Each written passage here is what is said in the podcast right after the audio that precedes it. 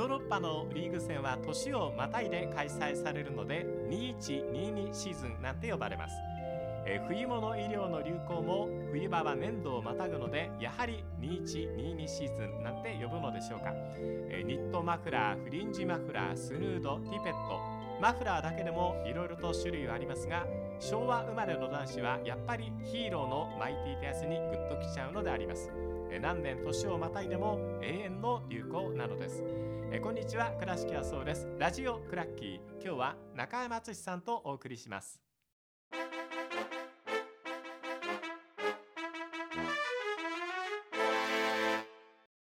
え中山敦さんです。よろしくお願いします。よろしくお願いします。中山さんはサッカージャーナリストという肩書きでよろしいんでしょうか？そうですね、はい、サッカーのそういう活動するときは基本サッカージャーナリストなんですが、ええ、まあもともとは、はい、あの編集者でありますので、ね。え、なので、まあ、サッカー雑誌の編集をずっとやってきて、まあ、それ以外のスポーツも、えー、編集というのはやっているのですが、まあ、編集というのは基本黒子の仕事なんで、ね。はい、自分がこう出て話をしたりとか、原稿書いたりとか、そういう時はサッカージャーナリストとして、えー、活動してます、ね。中山さんが、えーと、昔やっていた雑誌って何でしたっけ、はい、ワールドサッカーグラフィックそれだそれありましたね、はい。えー、93年にスタートし創刊して。どこから出てたんですか当時はビクターエンターテインメントでしたね。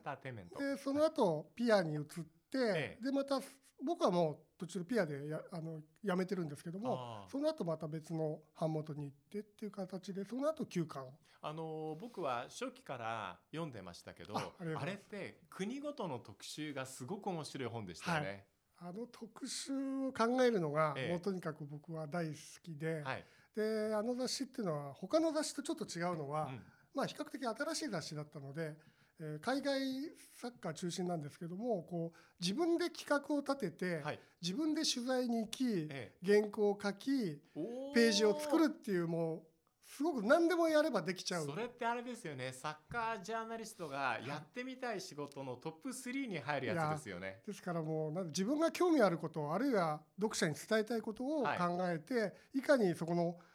伝えるには誰に取材したりどこに行ったらいいかっていうのを考えて伝えるっていうことなんですごくいろんな自分の中にも情報が入ってきますし日頃情報いろいろねあの勉強してなきゃいけないし、まあすごく鍛えられますよね。確かにね、えー、あの要するにこう糸口をどこに持ってくるかっていうか、はい、引き出しをどこに持ってくるかっていう初めの引っ掛けフックのところは自分で作んないと広がりがなくなってしまうからそれこそ自分の中にどれだけのこう素養があるか、うん、文学的素養であったりとかこういろんな国に対する知識があるかということによってサッカーに対する引き出しの大きさ、うん、窓の大きさ窓の広さも変わってきますよね。そうなんですよね。だからま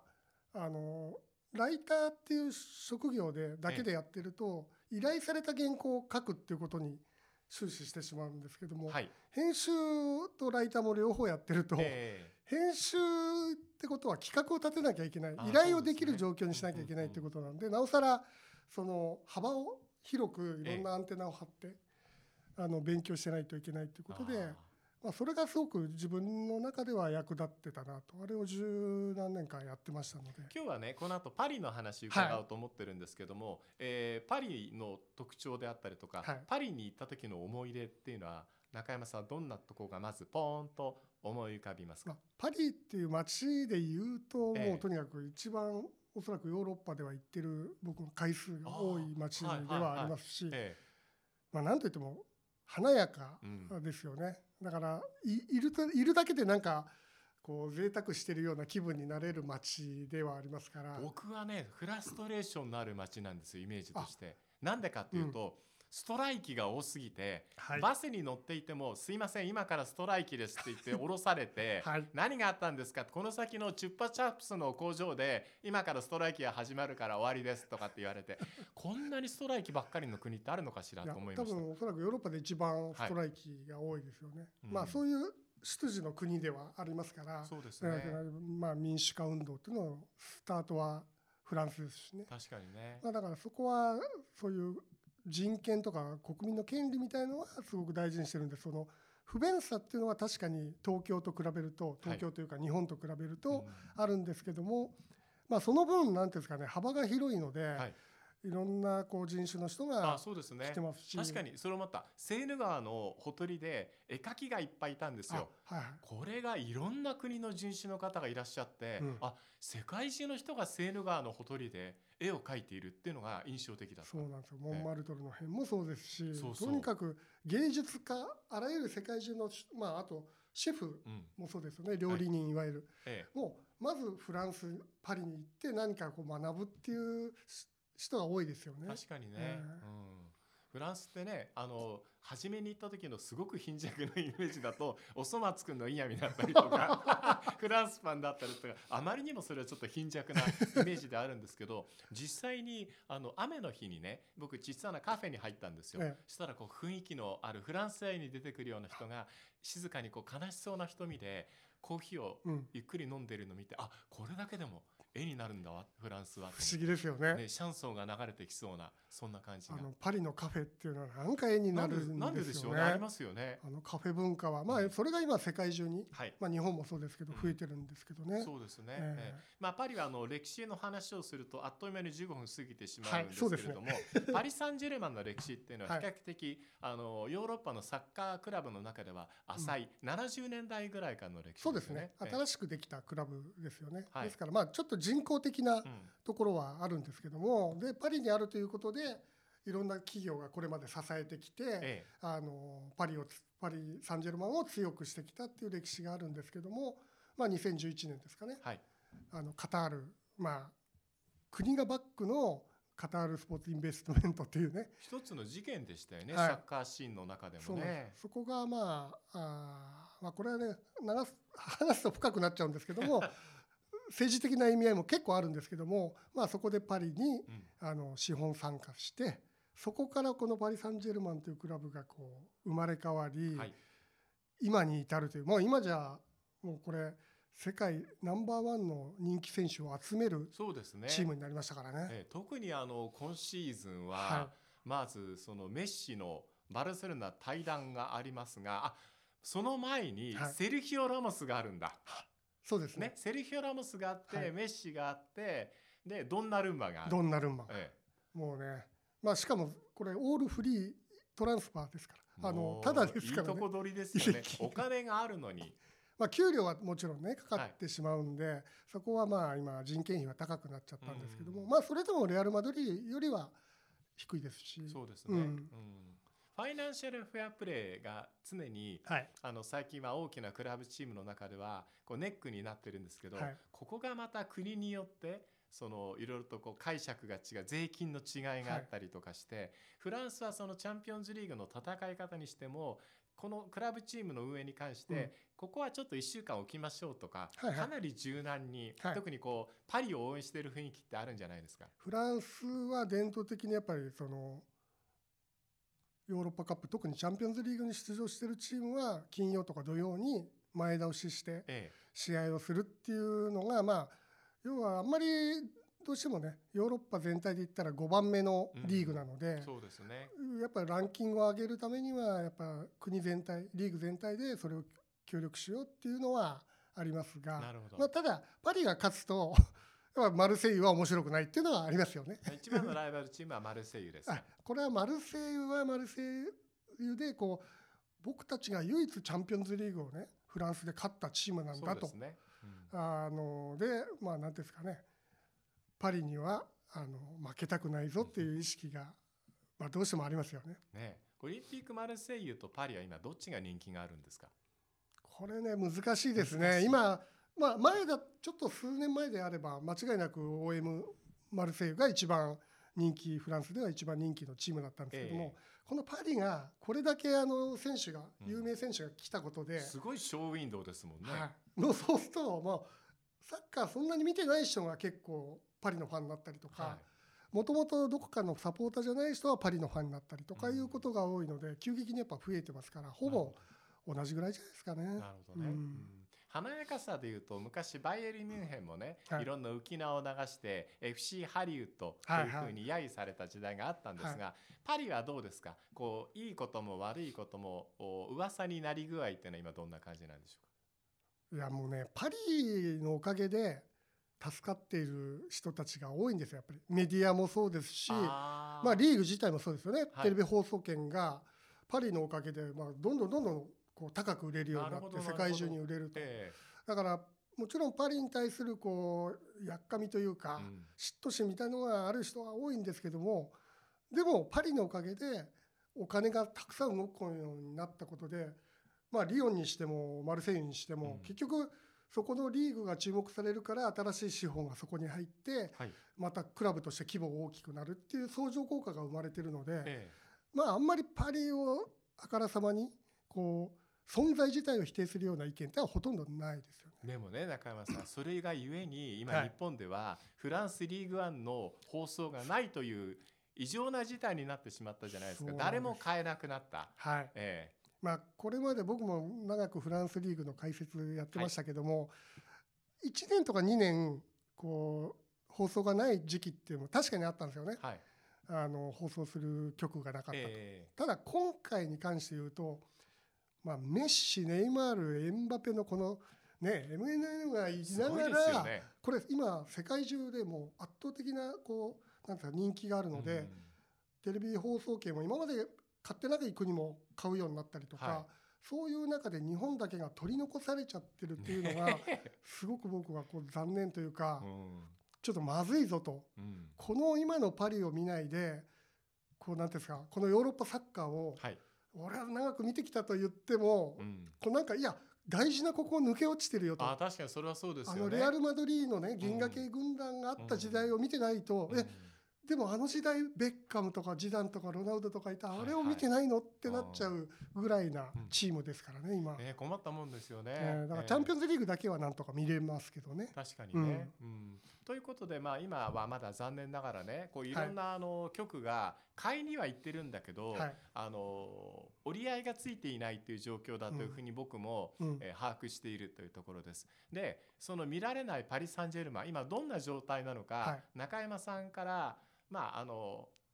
言葉だけになるけど、はい、お聞かせいただけないかなと思うんです。ね、今年はあれですね、まあ相変わらずリーグ戦の方は調子よくて、はい、えっとスタッドレンヌに負けただけですね。そうですね。うん、13ポイント差でトップを走ってるんで、はい、2位がマルセイユですかね今。うんうん、まあ国内リーグに関してはもう全くこう問題ないと。チャンピオンズどうですか？あのマンチェスターシティとは1勝1敗で2位通過でしたね。はいええ、あの僕が思うに焦りはないと思うんですね。はい、なぜならこの今シーズン入って怪我人とか遅れて合流とかなんかそういうのが多くてですね、ええ、結局チーム作りっていうのはほとんどあまり進んでないんですよね。なるほど。まあこれトゥヘルの時代から結構そういうシーズンが続いてるんですけども、え、まあ今年に関して言えば要はそのトリオですね、MNN のトリオネイマールエンバペメッシが一緒にプレーした回数っていうのは多分433システムで3トップを務めたのってまだリーグ戦でも入れ含めてチャンピオンズリーグでも7回そんなもんですか？433の場合は4回。ディマリア入れたいわゆるファンタスティック4僕はリリアルファンタスティック4と呼んでるんですけども、はいはい、この4人が立ったのを入れると 7, 7回なんです。そのうちだから433でやると 3, 3回4回。4回楽しみはこれからだって感じですね。で、うん、この3人の息が、たったわずねもう25試合以上、ええ、あの紹介している中でわずかその4回しか433でその3人が共演してない中ですごくこうあうんの呼吸がどんどんどんどん上がってきたと。でネイマールがちょっとねサンテティエン戦で決し、うん、かわいそうでしたね。あの怪我をしてしまったので,、はい、で1月までちょっとお休みなんですが、うん、まあでもエムバペとそのメッシのこのコンビネーション最近ね最後チャンピオンズでも帳尻合わせるみたいに2人で点取って終わりましたからね。でこれ見てて何が僕は素敵かというのは、ええうん、その2人とも王様になれる選手ですよね。ネイマールもそうですけど、ね、まあ、ネイマールもそうですけど、え、で今ネイマールは休みですけども、はい、このねそれぞれが、うん、なんていう譲り合い精神というか、だからネイマールがこう一人あのケイラ・ナバスがあの退場した事件あの試合があったんですよね、はいはい、前あの前に出て。でそうすると戦術的に一人前線を減らさなきゃいけない時に、はい、まあ、ポジェッティーノはもう仕方ないですよね、ネイマールをまあ下げたわけですよ。そうすると今までのネイマールであればなんだよってなる。俺10番だぞってなるんですけども もうやっぱあまあエムバペとメッシだしなってことで悲しそうな表情なんですけど何一つ文句言わずこうベンチに座るシーンがあったりとか。あのネイマールとまずムバッペの中での力関係がっていうのが少し前のシーズンであって、はい、あこの2人こんなに仲がいいんだって僕は思っていたんです、はい、つまりうまくいってるんだお互いに認め合ってるんだと思いました、はい、でメッシが入ってどうなるかっていうと同じことが起こってると思っていますね。でまたねメッシも、こう転校生のような感じなんですよ。やっぱりそのいくら自分はメッシであろうとも、え。今まではバルセロナしか知らなかった、はいはい、でパリに行ってどうなのかな？知り合いはやっぱ多いけどもどうなのかなっていう最初のトレーニングとかはこう遠慮しがちで,、でどうしてもやっぱりアルゼンチン人同士とかネイマール、だからどうしてもキンペンベとかエンバペとかその辺とは若干距離があったりしてたんですが、ただやっぱりエンバペもやっぱメッシと共にプレーするっていう、特に今シーズンねあの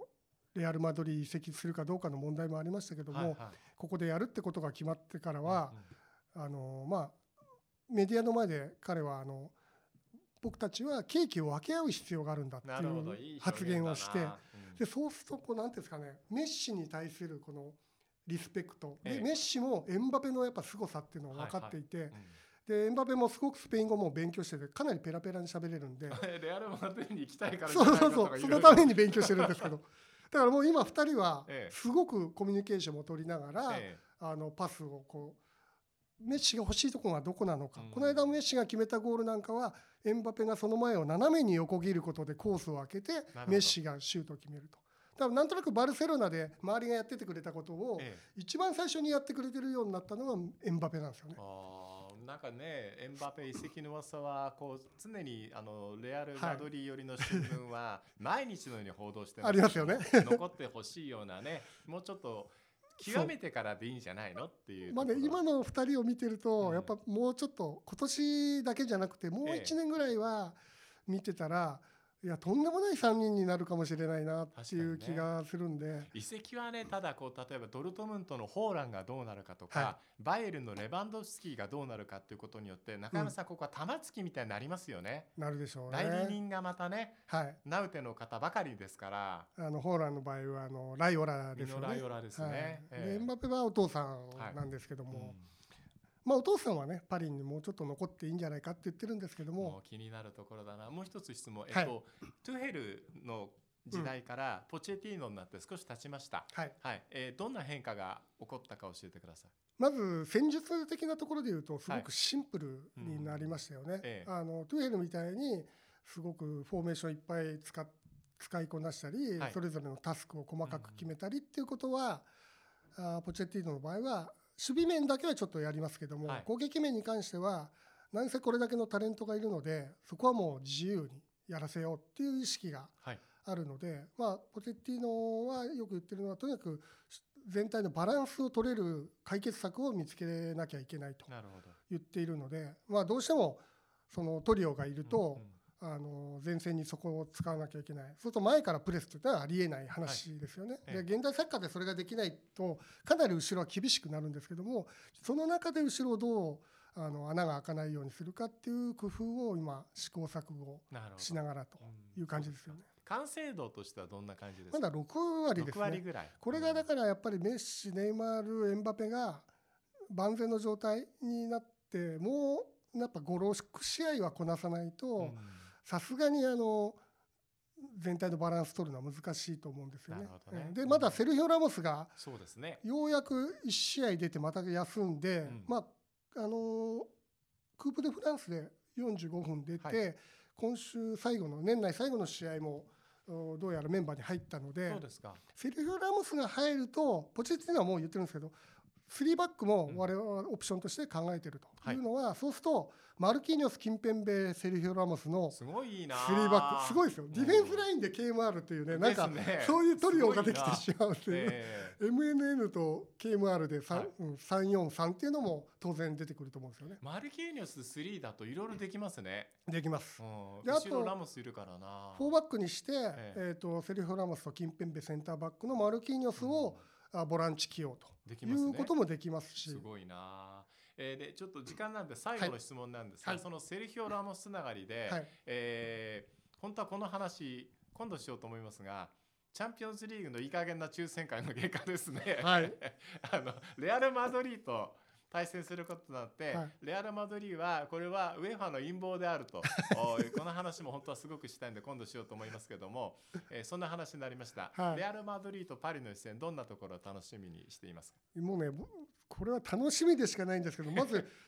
レアル・マドリーというのはもう完全に成熟してる、完成度も今高いじゃないですか、はい、守備の隙間もない、えー、で鉄板3であの3人のミッドフィルダー、うん風見ろクロースモドリッチ、はい、あれに勝る中盤今ないと思うんですよね。そうね。そういうでビニシウスが今もう、ものすごくブレイクしてると。今本当に素晴らしいです。今見るべき選手ですね、はい、ですから最高の状態であるレアル・マドリー、うん、で一方のパリはまだ6さっき言いましたけど6割のチームなんですよね、はい、でこれがネイマールが1月に戻って2月下旬までの間にどこまでこの伸びるかがこれ見えないんですよね、ね、どういうシステムにするのかも見えない、うん、っていう中でやっぱり恐れてるのはやっぱレアル・マドリー側がね、ええ、恐れてるんですよ。パリ側は今回の抽選について、え、なんでマドリーなんだってこれ全くないんですよね。パリ側は言わないんだ。むしろ別にあのマンチェスター・ユナイテッドでもあのレアル・マドリーでもここからは大変なんで、あの全然あので我々はまたこれからネイマール戻ってきてチーム作りするという、まあ、ある種の余裕というか悟りがあるんですけども、レアル・マドリーの方がなんかナーバスに、なんでベンフィカからパリになっちゃったんだよっていう、まるでえもう自信がないのと言わんばかりの アンチェロッティは何を言ってないですけどね。周りはフロントが、そうなんですよ、だからもうね僕はでも今で今戦ったら間違いなくマドリー勝つと思いますただそのこの1月2月のパリの変化っていうのがこれが一番見どころで、これがもしかしたらうまくこの3人が息合って後ろのバランスがセルフィオ・ラモスも加えてバランス取れるようになったら、これは間違いなく優勝候補筆頭になると思うのでなるほどね。まあ戦術対個人と言いますけどもそんな単純なレベルではないぐらいのチームが完成する可能性もあるんですよね。楽しみですね。えー、あの中山さんこのパリの話はこの後もラジオクラッキーで続けて伺いたいと思いますんで、はい、よろしくお願いいたします、はい、よろしくお願いします。えラジオクラッキー今日は中山千さんとお送りいたしました。え今日も健やかにお過ごしください。